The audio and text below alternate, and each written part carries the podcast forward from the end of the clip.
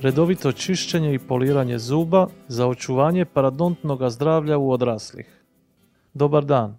Mnogo odraslih u visoko razvijenim zemljama će prilikom posjeta stomatologu obaviti čišćenje i poliranje zuba, a nekima će ono biti preporučeno redovito. No je li to potrebno?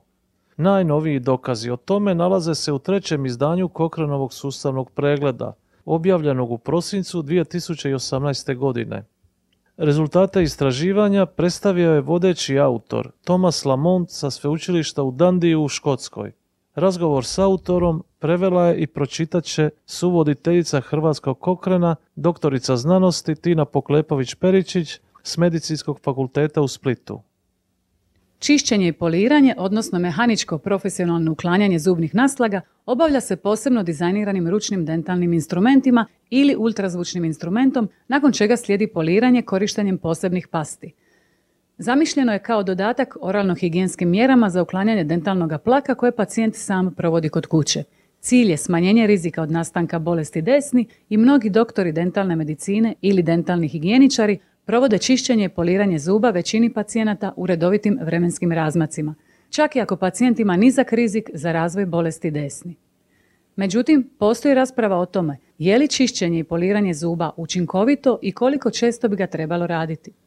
Čišćenje može biti invazivna intervencija i povezuje se s negativnim popratnim pojavama kao što su oštećenje zubnih površina i osjetljivost zuba – Obnovili smo Kokrenov sustavni pregled koji je prošli put objavljen 2013. godine i sad imamo dokaze visoke pouzdanosti da redovito čišćenje i poliranje u stvari ne smanjuju nastanak bolesti desni u odraslih osoba s niskim rizikom. Uključili smo dvije studije koje su uključile nešto više od 1700 ispitanika.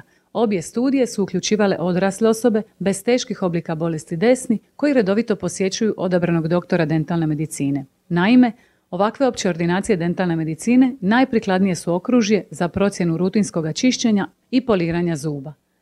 Iako su obje studije bile provedene u Ujedinjenom kraljevstvu, bilo bi razumno pretpostaviti da bi nalazi bili isti i u drugim visoko razvijenim zemljama. Jedna studija mjerila je ishode nakon dvije godine, a druga nakon tri godine. Obje studije pronašle su da uobičajeno planirano čišćenje i poliranje nije smanjilo rane znakove bolesti desni usporedbi s čišćenjem i poliranjem primijenjenim u trenutku kad je doktor dentalne medicine procijenio da je ono potrebno ili kad je ono bilo zatraženo od pacijenta. Razine kamenca bile su neznatno niže u pacijenata koji su bili redovito naručivani, ali ostaje nejasno bili ovu malu razliku pacijenti ili njihovi doktori dentalne medicine smatrali važnom. Sudionici ovih istraživanja kojima je čišćenje i poliranje zuba učinjeno u intervalima od 6 i 12 mjeseci, navodili su kako imaju osjećaj da su njihovi zubi čišći od pacijenata koji su bili naručeni na tretman, ali ovi dokazi su loše kvalitete, a studije nisu pronašle nikakve koristi na kvalitetu života.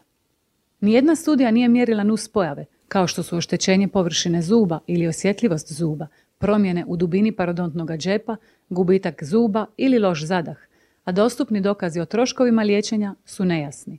Ukratko, naš sustavni pregled baca sumnju na potrebu za rutinskim čišćenjem i poliranjem prema ustaljenom rasporedu svakih šest mjeseci ili godinu dana. Mnogim ljudima se sviđa osjećaj čistoće koji dobiju nakon čišćenja i poliranja zuba, ali ostaje nejasno postoji li stvarna klinička korist za zdravlje desni. Obnovljeni sustavni pregled pokazuje da provođenje čišćenja i poliranja zuba, onda kada to doktor dentalne medicine ocijeni potrebnim, za razliku od čišćenja prema predefiniranom rasporedu 6 ili 12 mjeseci, ne rezultira ništa lošim ishodima za oralno zdravlje nakon dvije do tri godine. Ako želite saznati više o rezultatima ovog obnovljenog sustavnog pregleda, idite na cochranelibrary.com i utipkajte Scale and Polish kako biste ga pronašli.